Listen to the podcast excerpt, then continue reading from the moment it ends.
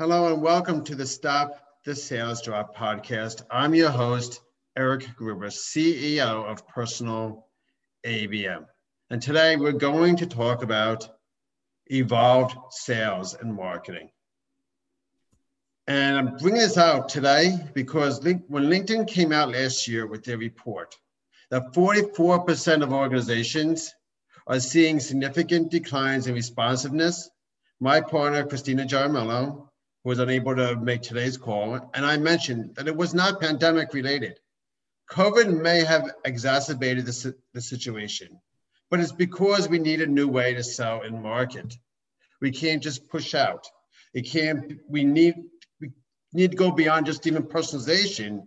We need more personal relevance that speaks to the buyers, content that speaks to specific selling conversations now, despite things rebounding and sales teams increasing prospecting volumes by more than 5% in 2021, over half of respondents in a recent Challenger poll mentioned that their biggest barrier to getting deals done is simply getting prospects to respond, which shows that Christina and I were right. It wasn't pandemic related. It's how we are approaching sales and marketing. And it's time that we need to evolve our sales and marketing.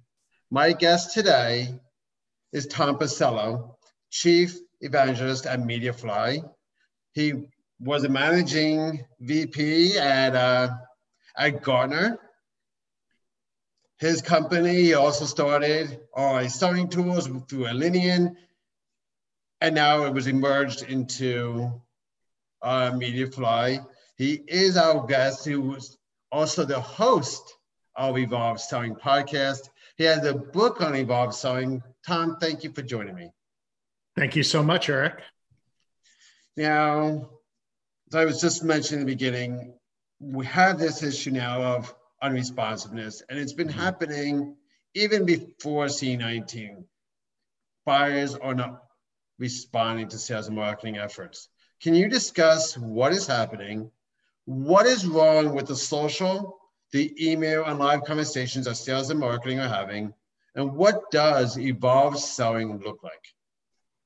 Yeah, every day that I'm on social, I will get uh, unsolicited outreach, and I am inundated by it. Uh, there are unsolicited emails that come across, unsolicited uh, LinkedIn messages from folks that I've decided to connect with that I immediately regret connecting with, and um, direct messages through other social environments. And I, I, know I'm not unique, everyone is experiencing that same thing. Um, and I'm sure that there are sellers out there that experience the same thing too, yet they continue to execute on these types of practices, um, knowing that these messages that they get are ignored or in some instances actually infuriate the receiver.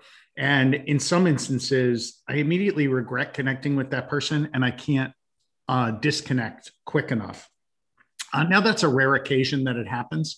Uh, but when someone sends me six, seven, eight uh, uh, you know, you didn't respond. Are you still alive and awake? Uh, kind of messages to me. It gets infuriating, right? So we've all had those experiences. Um, yet it continues, and I- I'm puzzled as to why it continues. When you are designing a sales and marketing outreach campaign, you have to, uh, you know, I, these are time honored techniques. Seth Godin from Yahoo, uh, many others have written about them for a long time. Um, you know, think about the receiver. You are going to interrupt whatever they're doing at that moment, and they are going to have to spend time handling your message. Is that time going to be worthwhile? Is the interrupt worthwhile to them? And if you can't say yes to both of those things, why are you doing it? Um, you have to add value.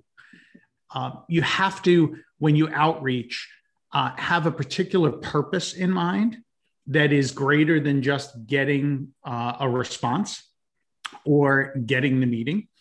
Um, and that purpose will come through. So I think it all starts first with do you have a purpose and is it higher than just making your quota?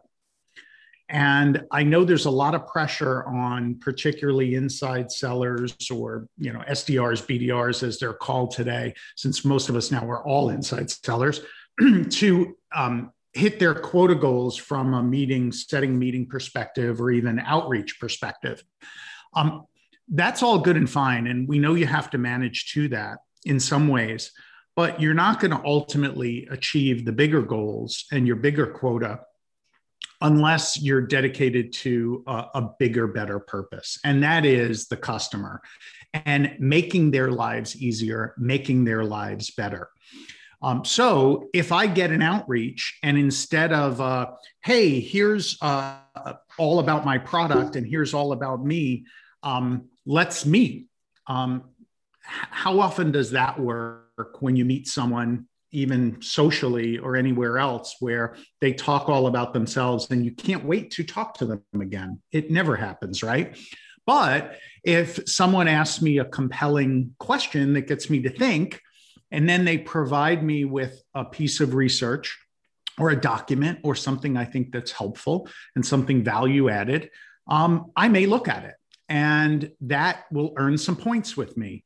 And as people, we have this neuroscience concept of uh, reciprocity, where if you give me something of value, I feel like I owe you something in return. And that oh could be a, yeah, I'll return your phone call. I'll spend five minutes with you and see if you can help me with a problem or providing a potential solution. But you have to think about in the outreach, not it being a let me introduce you to everything about myself and let me sell you on myself right from the beginning to instead be interesting, be compelling, be value add, and provide me something of value. And then ultimately, maybe I'll take that meeting with you. Yep. Definitely like number one, the purpose. I always say that sales and marketing, there's not enough intention. We mm-hmm. create mm-hmm. content for awareness not intention to change this prospect's thoughts and ideas. Not enough thought on this content is going to move this account from stage two to stage three because we're helping them overcome this issue that is important to them. Mm-hmm. When I or sales, it's why are we reaching out to them? What are what is going on in those accounts that we're reaching out to. It can't just be because we want to reach our quota. It can't be just because uh, now a lot of SDRs and AEs are simply following up with people that have shown intent. But that can't be my reason. It, there's reasons behind why companies showed intent. Mm-hmm. And when you dig into those reasons and understand the company, you cannot speak to them. So that's why I talk about personal relevance versus personalization. But I think it's just too much scale. Everyone focus on, I want to reach more people. And I think this our scaling mentality is actually limiting revenue, revenue growth because I, I, completely agree with that, Eric. I, I think that that goes back to Seth and the book Tribe, where you actually want to be much more relevant and important to a much fewer set of people than this industrial scale attitude that we tend to have today, where it's all about search engine optimization, as much outreach as possible, as much activity as possible, as many opportunities as possible. And I think we have to get back to the less is more and and you know the less volume and more important is ultimately what we want to do to be successful. Yep. You got to focus on the interaction and the experience Yes. And being important to a group of people um, and valuable to that group of people, not to ultimately this kind of mass industrial scale that we've thought about before. You know, yep. maybe we're all trying to be Amazon and Netflix when we should instead be much more niche and much more important to a smaller group. Uh, it's not bad having those bigger goals and getting to that industrial scale. And those companies figure a way to be relevant and important at that scale. But I'd much rather be uh, much more intimate and connected and valuable to a, a, much smaller group of people and use that base, that solid base, as a way to then build and expand the business than trying to do this industrial scale outreach, industrial scale opportunity development that winds up having such a large dropout rate or a large annoyance rate that doesn't get me any further to being valuable and to fulfilling my purpose. Yep. Plus, you'll learn a lot more looking at the micro interactions and those experiences with your tier one accounts than you just look at an overall campaign. Mm-hmm. I've said this many times. Marketers will focus on, oh, we got 20% conversions. Let's see if we get that to 25 or whatever the conversions they want. I look at it and say, well, if there's 20% conversions, there's 80% that's not responding. How many of that 80% are you would you say tier one ICPs mm-hmm. that would respond if we went away from the campaigns and really focus on more of an interaction within those accounts and we change those experience how many of them can we now move forward that we could get greater revenue growth from than those that respond to campaigns that already have a predefined need in their mind which means mm-hmm. you limiting margin growth automatically. Yeah, exactly. And think about the more transformational um, accounts to engage with as opposed to just the transactional, where they'll view your solution much more as a, and you as a commodity, as opposed to perhaps the ones that are a little bit harder to reach, but will be find you much more valuable and will see the differences that really matter. Yep. Mm-hmm. Yeah, we have a lot of people and still doing the traditional selling, unfortunately. Mm-hmm. Then we have what you say in your journey. There's enabled selling, mm-hmm. and then there's evolved selling. Can you talk a little bit about what enabled selling is, and where their limitations are, and why we need to go to evolved selling, and what evolved selling is? Yeah, so traditional selling, I'll start there just real quickly. Very focused on product and service, very transactional oriented, shows up with very um, traditional content, um, big PowerPoint decks, gosh, some 200, 300 page long decks. And they'll walk through the slides sequentially, talking all about them and their products and solutions. Um, then you kind of hit the enabled level. Um, in traditional, you're managing content with multiple shares, email distribution. In enabled, what the team has done is they've gotten a hold of the content and said, hey, look, we've got to get our sellers to use the right content. Um, we're going to make sure that they're using the right versions. Um, we've put it into a repository, and now they can find that content and leverage it. We've also made some moves to talk about solutions and much more about the value of the solutions. Um, but we're still using a lot of traditional content to get our messages across when buyers want much more of an experience both in the zoom meetings that they're participating in their virtual online meetings as well as uh, after the meeting so traditional is very much showing up and throwing up product and service.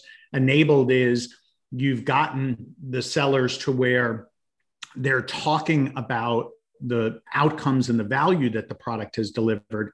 And they're using content management systems to present more content to the buyer, uh, but they haven't quite elevated the experience, the customer engagement experience, to a way where the buyer knows they're being listened to uh, discovery is being done properly. Um, solution value is being done at scale so everyone knows the value of the proposed solutions that are being delivered and that you're validating that value on an ongoing basis with the customer. So evolution takes it one step further and it's a journey not a destination which is why we call it evolve because this needle will move over time. But what evolved selling is about is elevating the content within the enablement system to now do bigger, better things. Um, and it's a, evolving the messaging within that content to do bigger and better things. So it is leveraging interactive discovery tools. So you're measuring every company's capability and maturity, benchmarking them, scoring them, uh, including against all of the other customers and uh, prospects that you're working with. And you're looking to drive them up a maturity curve. It is using interactive value tools. So you know the proposed and estimated uh, outcomes that you're wanting to deliver pre-sale and then you're measuring the value post-sale of leveraging the solution and then expanding the relationship with the customer and what the outcomes could be of that expanded relationship it's using interactive presentations that will enable the seller to discover challenges that the buyer has and pivot to stories, customer stories, and examples and use cases to illustrate um, dynamically in virtual meetings uh, what the solutions could potentially deliver and why they need to consider those solutions to expand the relationship with the customer or for a new prospect to begin doing business with the organization. So it's taking a look beyond the plumbing, the content enablement within the organization that is so often associated with sales enablement, and instead now making sure that your sellers can better communicate and quantify value and go beyond just the sellers to include BDRs, SDRs, professional services, customer success, value engineering, enabling all the commercial team to be able to have the right value and outcome discussions with the customer and do it with content that has been elevated to be interactive and not static and traditional. Yep. No, I like that. In fact, when we were doing our Reboot Friday panels, we had a Reboot Sales Enablement panel. We brought in Roderick Jefferson, we mm-hmm. brought in Nick Salas from MindTickle, and Nick mentioned how sales enablement is not about enabling sell- sales. It's not about getting more sales. It's about enabling sellers to have the right conversations, the right communications with the right buyers at the right times. It's mm-hmm. not about selling, it's about getting the communications right, which is what you were just talking about. Yeah, and I also think, Eric, that part of being evolved is thinking about the the conversations, like the direct conversations in meetings. But one of the important things to remember there is that there's only about five percent of the decision making journey that takes place with the seller in the room, and in the room with the seller is a small subset of that buying committee. So, what we have to make sure of is that these conversations are done in marketing, where the people on the buying team are going to the website and doing their own research and exploration. They're also um, being done in um, collaborative portals that you can set up as part of Evolve Selling, where you've got a collection of content and that content can be leveraged by everyone on the buying team so that your conversations are occurring after the meeting and that buyers are able to self-service content either on the web which is where they kind of naturally go to do research or you're setting up a facilitated buying portal for them that's unique to their journey and unique to the stakeholders the outcomes the use cases. Um, all of the content is customized for that customer so that their journey is facilitated and it becomes a collaborative conversation that lives on long after that small fraction of time the buyer lets you into their decision making world. Yep.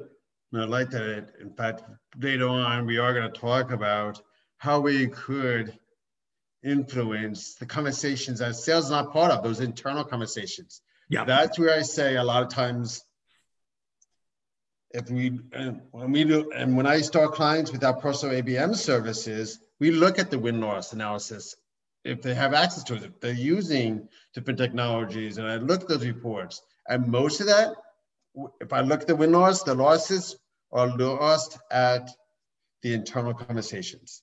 Mm-hmm. Because and if I start to look at the content, they don't have information that, that helps the champion get that consensus.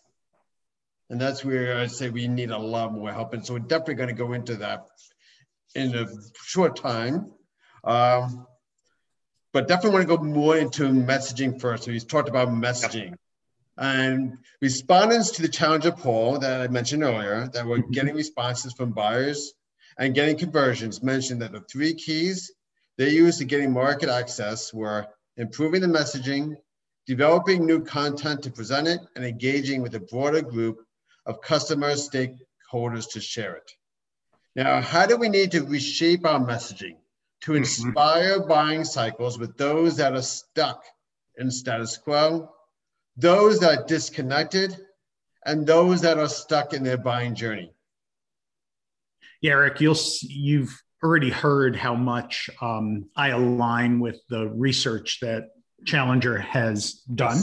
Um, just they've got a really good pulse on uh, buyer dynamics and the three kind of issues that you mentioned are near and dear to my heart and i think things that we need to focus on solving in sales enablement and sales and marketing in general so how do you create that message that's going to ignite the buyer journey and ignite it with enough um, you know velocity that uh, you know an acceleration that it can hit the escape velocity right that you need to because too many of these deals are ending um, not with a decision that goes to you, uh, unfortunately, not with the decision that goes to the competition. But the majority now, Gartner saying over 50% of decisions or close to it are no decisions. Um, priorities are changing. There's a lot of risk. There's a lot of uh, budget constraint right now that's driving it a little bit higher. But no decision is the biggest competitor that you have. So, how do you get over that no decision? Well, I think right away, any messaging that you have really has to resonate around the challenges that the buyer has. So, just like the Challenger sale outlined for us, gosh, almost a decade ago, I think it's six, seven years now, close yeah. to a decade. Um, you know, you've got to make sure that you're really amplifying the challenge because the buyer's first question that they need to answer is why change? Um, you have to do this very carefully today, Eric, because there's amygdala overload and people are already worried about their jobs, their risk, their health, their, you know, and it's just, and even if we're over that part of the crisis, there's still a lot of change that's going on work from home, not work from home. So we're already overstimulated with that. And we're already in this kind of fight, flight, or freeze mode. And that's why no decisions is up so high because when you're faced with indecision, information overload, which we're faced with today too, a lot of risk, uncertainty, and doubt, you can fight it, you can flee from it, or you can freeze. And freeze is no decision where most deals are ending up with. So you've got to align with the challenge, but you've got to do it carefully and make sure that um, you are not just selling fear, uncertainty, and doubt, but that you're really trying to cooperatively find opportunities for improvement within the organization. So, why change and aligning on the challenge? Next is you've got to um, talk about the loss. So, challenge and then loss. What is the cost of doing nothing within the organization? Most decision makers move away from pain long before they ever seek out a gain or an outcome. And if you too quickly pivot to your solution and what it can do and the benefits it can provide, before you have quantified for the buyer, clearly communicated with the challenge, and then quantified for the buyer the loss, they're not going to understand the priority of moving. And you will um, not be resonating with the buying team around why they need to address this problem now. There's plenty of other opportunities or problems to address. Let's just table this for a while and we'll come back to it in a year or two when it's easier, when we're in a different environment. Well, you want them to act now, right? So it's really about amplifying that pain with the loss. And then we go to the three other elements opportunity, solution, and evidence. And Eric, this spells out close. And it's a mm-hmm. storyteller's arc that I developed to answer the questions why change, why now, and why you. And the opportunity and solution and evidence, the O and the S and the E are what is the opportunity for improvement after you've done the challenge and the loss? What is the opportunity for improvement? Where you pivot to the vision for the future. Here's how good it could be Does that sound interesting to you? Well, lo and behold, we've got a solution that can deliver that. And that solution can deliver this much in terms of benefit or opportunity improvement to you. And in fact, Joe Smith over at Company XYZ, well, he experienced this exact challenge, and the solution we recommended was able to uh, enable him to save the company $200 million over these past two years in, uh, in implementing the solution successfully and rolling it out within his organization. And he got uh, a raise to vice president as a result. So, what we're doing is we are building storytelling into our messaging and relying a lot on that kind of challenger approach, but doing it in a, in a shaped curve of storytelling where it's challenge, loss, opportunity, solution, evidence, close. Um, and Eric, we outline that in the Evolve Selling book in great detail. But just in, in short, that's kind of how I'd recommend approaching the messaging is developing these little stories around each one of the challenges that you could solve. And Eric, near and dear to your heart is think about each role that you're going to engage with, each person on the buying decision committee and what's important to them and try to speak one to one to their challenges. So have these little stories developed for each one of the roles you engage with and multiple challenges that you're looking to solve for them across cost savings, productivity process improvement, risk avoidance, and business growth because companies may be in different modes. There are different roles and then ultimately, that leads to these different little vignettes, these closed vignettes that you develop so you can talk one to one with them about these specific challenges that will resonate. Yep. And I really like that you went beyond the personas to the people because mm-hmm. so many sales and market communications are focused on persona pain points. But what is painful to me is a 10, maybe only a one or two to you. Yeah.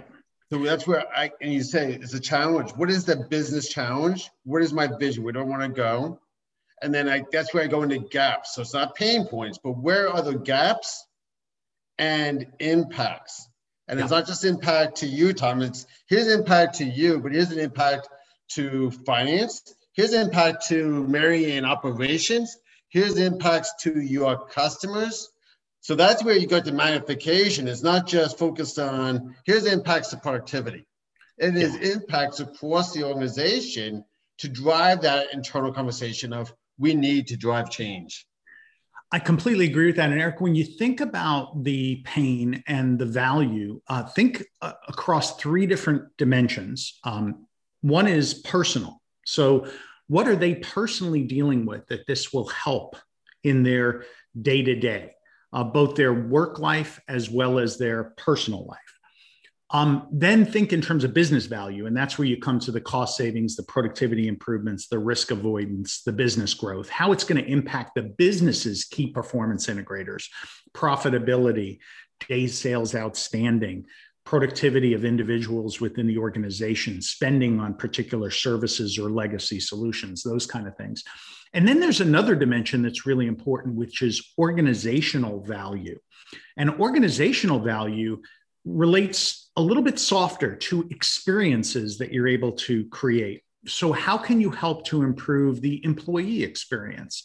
How can you help to improve the partner experience? How can you help to improve the customer experience?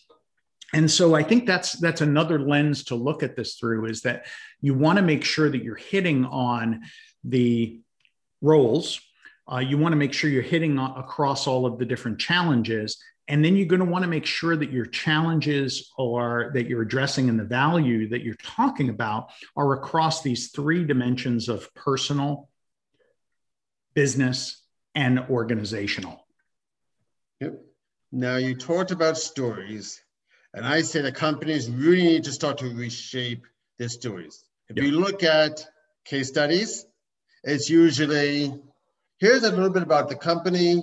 Here's what we did. So it's a list of tasks and activities. Here's the results. It doesn't tell a story. It doesn't support customer acquisition. It doesn't mm-hmm. support customer retention. It doesn't support customer expansion conversations. And the thing is, it misses the why. It doesn't teach to differentiate. Here's the gaps you had and why they had the gaps. Here's why we had an impact. So it's not a list of activities, it's more of a why. What was done and why was it done? Why did it have an impact? And then where are the future opportunities if I'm going to use it for expansion?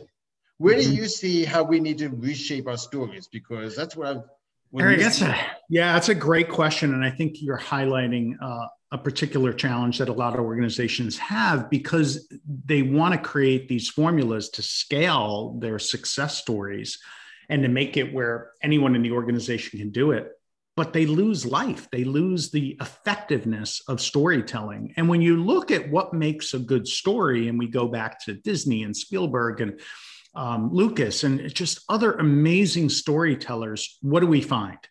Well, first of all, you mentioned it, and we mentioned this at the beginning of the conversation purpose. Purpose, the Simon Sinek why, why we're do, why we are doing this, why the customer did this. What's the bigger um, mission that we all had in partnering together to work so hard and invest so much and risk so much to do this? that needs to come through loud and clear. Purpose of the story is the most important thing.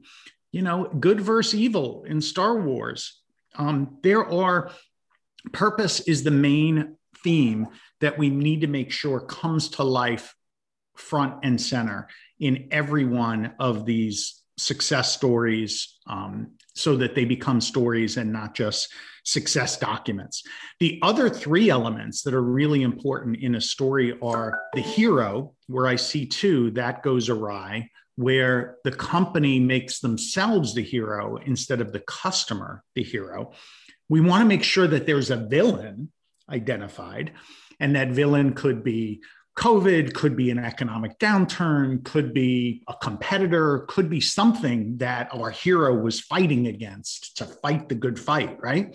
And then ultimately we get to something like close where there's a shape to the story and it matches with Freytag's triangle so that we don't reveal just um, you know the the ending right away that that the story kind of gets us engaged and builds tension and gets to a climax and ultimately leads to a happily ever after.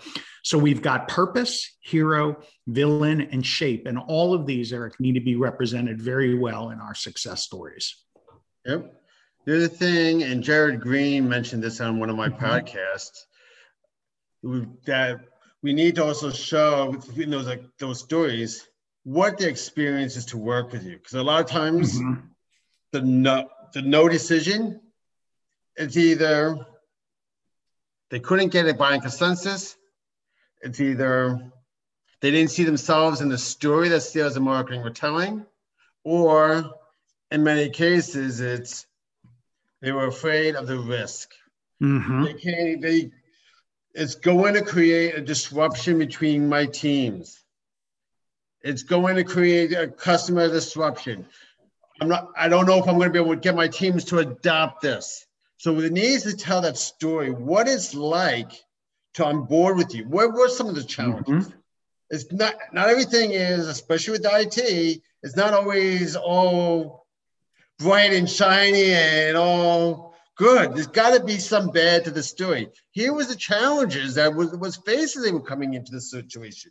Got yeah, if it's too rosy, I agree with you, Eric. There's a there's a reality and a transparency and an authenticity that needs to come through. And if everything is just coming up roses, um, there are very few engagements where something doesn't come, up, some challenge doesn't come up. It could be an internal challenge that they had you know there was turnover or they had a hard time getting you know the this users to pay attention in the beginning uh, could be an external issue of well the budget got cut or they lost a key research or you know just you know something came up a new requirement came up and the team had to scramble to meet it it is relationships are cemented in those tough times and i think that if you can get that across in these success stories, how you together help to overcome that.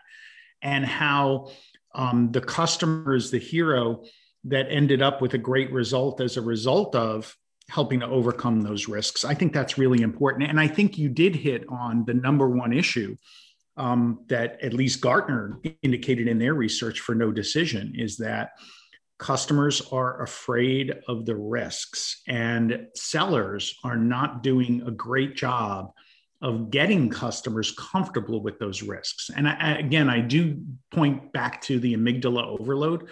Right now, everyone is risk averse and risk hyper aware. And so we have to work that much harder in our success stories, in our conversations, in our demonstrations, uh, in our relationship building with the customer to be hyper aware that they view this decision as riskier than they would have two, three years ago. Yep. In fact, actually, they're averse to risk, but they're also around the confidence in themselves to make a buying decision. Mm-hmm. Buyer confidence, according to Topo, before it was yep. acquired by Gartner, they said that was at an all-time low. But it was a buyer confidence with a twist, not buyer confidence in vendors. It's in their own decision. Mm-hmm. I mean, in their their, I mean, it, it's confidence in their ability to make the right decision. And yeah. just throwing out content and having all this overload is not helping with that. No, it's not at all. And throwing more content at it actually has the opposite effect. And there are studies uh, look up information overload. Uh, you know, choice is a good thing. It attracts buyers to a store. But when you don't curate the content or curate the options for them down to a very small subset, they will freeze in place in their decision making. Throw in stress and amygdala overload on top of that, and it gets that much more exacerbated. So, if you're able to be that trust builder, to get them afraid of the away from the being afraid of the risk if you're able to do the facilitation to make them uh, make your solution seem like it's the easiest to make a decision on and easiest to buy and that you've got their back through the process. Uh, you don't have to be perfect through it, but you do have to make sure that uh, they view it as a simple, well thought out solution for them. Uh, you will be their choice. Yep. And it comes down to relevance. And even with that content, we're going to talk about content in just a minute. It's more, again, it comes to that intention, that purpose. It needs to shape their strategy. Mm-hmm. So, yeah, again, even content, account specific gaps and impacts. I need to reframe their thoughts and ideas, which goes down to the challenger. Yep. I need the stories. Most content does not support challenger. They, they lack commercial insights, mm-hmm. which means we're not teaching for differentiation. And to me, teaching means I the prospect themselves, through my stories, through the content we're sharing, they see the differentiation. Sales should never have to answer a question, why are you different? Mm-hmm. If, they're, if they're being asked that question, it means that marketing and sales through their stories and conversations and content is not teaching for it. Yeah. And the and the differences should come through right from that first conversation of how you position everything uh, to with purpose. Yep. Yeah. Now, in my article that Content Marketing World published earlier this year, I mentioned that content does not support ABM. Mm-hmm. It does not support selling conversations. Most of it is top of the funnel, thought leadership. So I'm giving insights and ideas, but again, it's not relevant. It is not for specific selling conversations that sales or account, customer success or account management teams need to have with those accounts. So it's not for conversations, it's get your interest and awareness. It is thought leadership, but not stuff that sales can actually use because it's mm-hmm. for everyone versus it's for this account. And to me, I think content should begin with sales first. Where are the sales conversations? Where are the accounts that are stuck? What are they? What do we need for them? Yeah. How do we need and Eric, actually, what I'd like to do is propose. I don't think you're far off with that. Um, but I think it should start with the buyer and what the buyer needs to ultimately make the decision, right? Which then backs into what sellers need to provide to the buyer to help drive that decision. And you're spot on though in that, you know, too often, and you'll see these articles, you know, ask answering these basic questions like what is artificial intelligence? What is sales enablement? Um, you know, these pieces are designed for search engines. And yeah, companies need to know that you exist, but you need to have purpose and you need to be important to them. And that doesn't answer anything other than some basic questions that you're just trying to drive traffic. Um, and then you'll have thought leadership, but the thought leadership doesn't tie back to, to the solution. And one of the big challenges that buyers have, particularly when they engage with sellers, is showing me what's possible and how to solve the problem is still a, a big perceived gap, along with a few other gaps. And this is from the RAIN group looking, um, um, making sure you're leading a thorough discovery, listening to me, and making the return on investment case clear to me. So clearly, Eric, from this, buyers are seeing a big gap in sellers that's exactly aligned with what you're saying, which is it's not the top of the funnel area that we're having trouble with the sellers on. It's when I start engaging with them and I've got to start getting into really culminating this thing into a decision with me and a big group 13 14 20 people directly and indirectly involved with this decision now i'm needing the seller to really engage with me in a special way to help me facilitate this decision. And they're not leading me through a discovery or at least i'm not perceiving them to do that. So that i know you know that i'm getting the that my wants and needs are heard that you know that i know that they've thought about what's possible and they're demonstrating to me what's possible. Um, i don't even feel like they're listening to me in a lot of these meetings because they're just showing up and throwing up. And then making the return on investment case clear to me is another downfall that we're seeing where a lot of sellers just don't meet buyers' expectations. They may be delivering some financials, but the case of value is not clear of actually how it's going to be delivered. Yep, that and it's a lot of times because to me, ABM content, sales content needs to be personal, not just personalized. When I mm-hmm. talk about personal versus personalized, I had an account of a client of ours. They are a third party logistics provider, and, and they were competing against Ryder to protect their, they had, their customer was P&G, which mm-hmm. is a very large enterprise company. They were trying to protect that account. And when they were having conversations with P&G, our client, I mean, P&G mentioned that they were looking for total supply chain value. Now they mm-hmm. couldn't identify what they really meant. They didn't really have a real definition. They were throwing around this buzzword. But what we came back with after the conversations, like, okay, we know what they're looking for.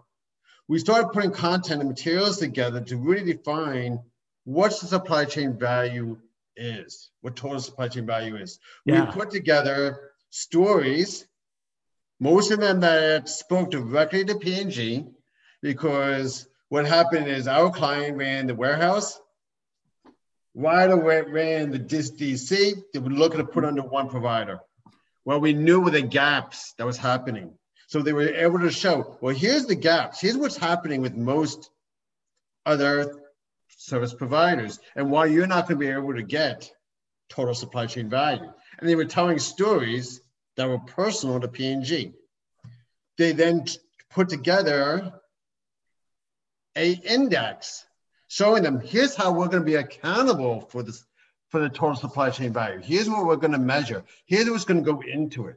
So we mm-hmm. put that content and information and index everything that was personal to P&G based on what they were looking for, what's important to them, and help them shape that vision that, that they were talking about. Because it wasn't shaped, they needed to shape it for them, but everything was personal. It wasn't just industry knowledge. Mm-hmm.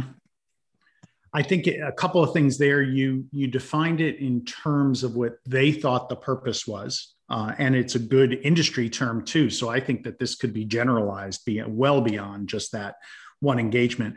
The other thing that's really important there is you put together an improvement framework, and I think that there's um, a secret sauce in being able to put together, going beyond selling a solution to a customer, selling a capability and maturity improvement to them, uh, and then selling them a journey, and then partnering with them on that journey.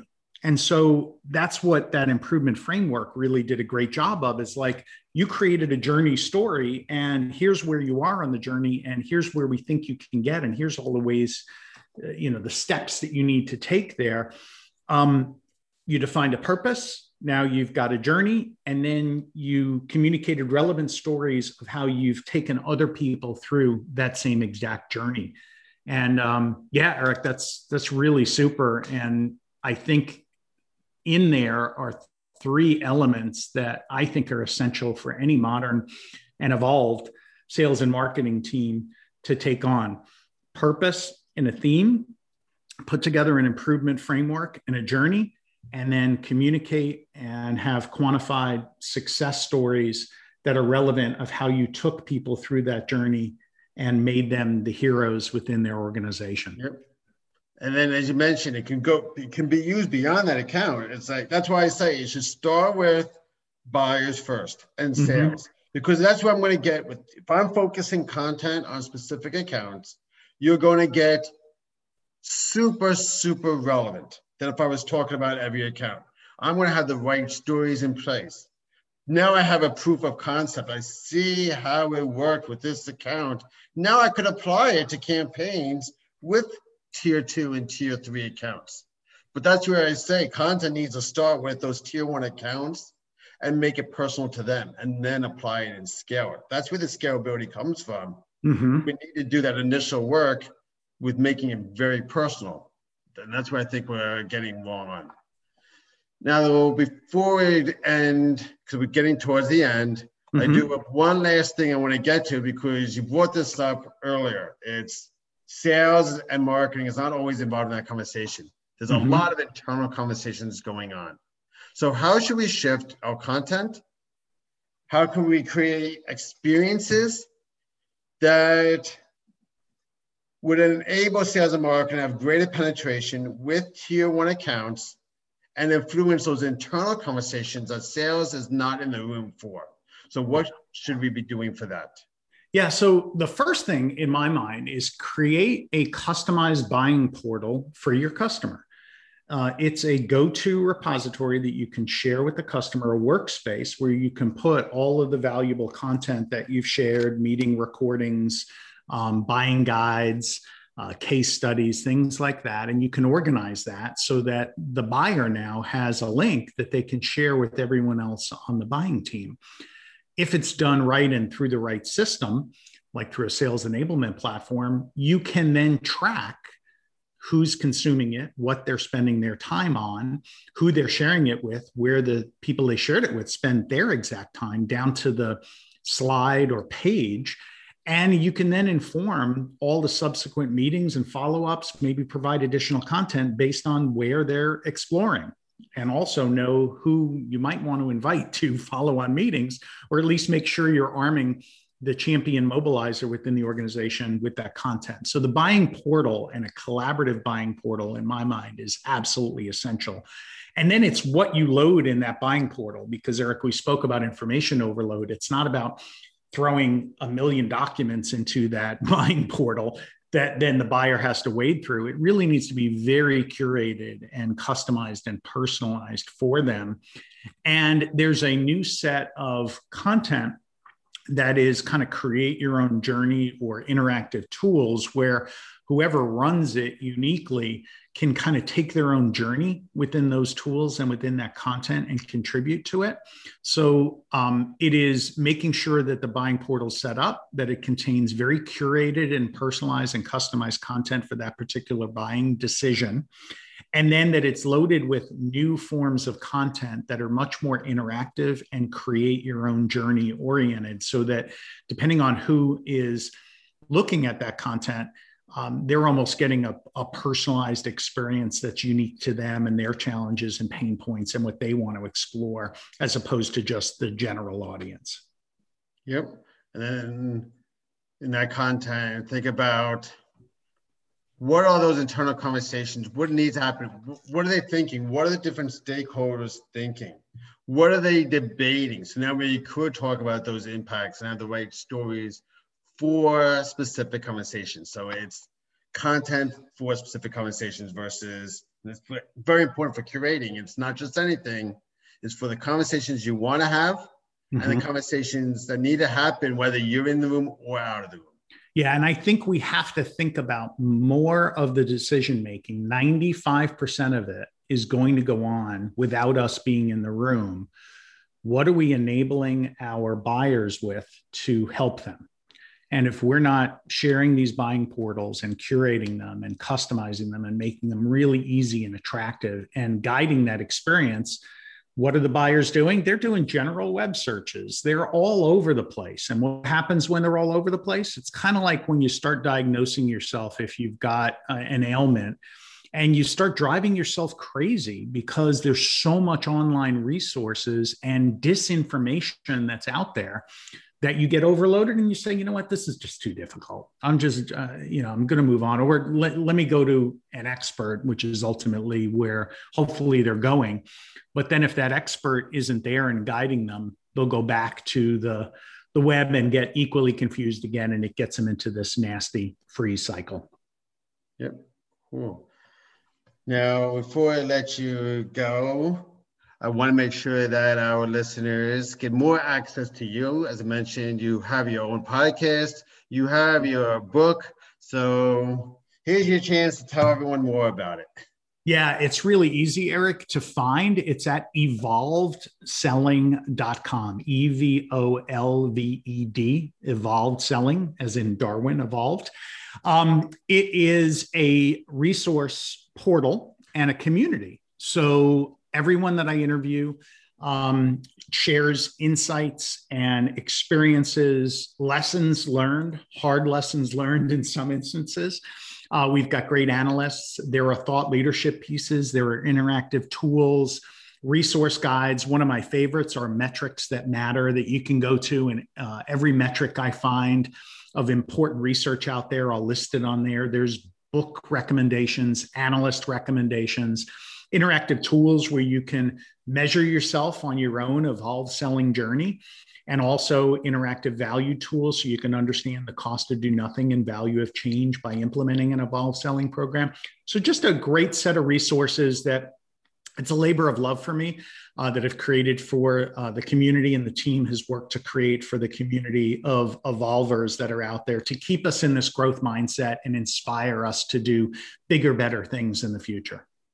Yep. And part my partner, Christina Jaramillo, was recently interviewed and it should be on that site very soon as well, depending Absolutely. on what you listen to this podcast. it was a great interview, Eric. Thank you. Perfect. No problem. Thank you very much, Tom. And how can I find you on LinkedIn as well? Because yeah, look for me as the ROI guy, Tom T O M Pisello. Uh, and uh, Evolve Selling is the place to go to uh, to also interact and correspond with me. There's also a free book download um, registration on the site, so please take advantage of that. We'll send you an e-copy of the book. It's the full book, uh, but it's an e-copy of it, and then the book can also be found on Amazon and Audible. Perfect. Again, thank you very much, Tom. Thank you. Evolvers keep evolving. Yep. So check out evolveselling.com. Go to stopthesalesdrop.com for all of our podcasts, including Tom's and all of our other past guest experts. You also see videos as well on stopthesalesdrop.com. Thank you very much.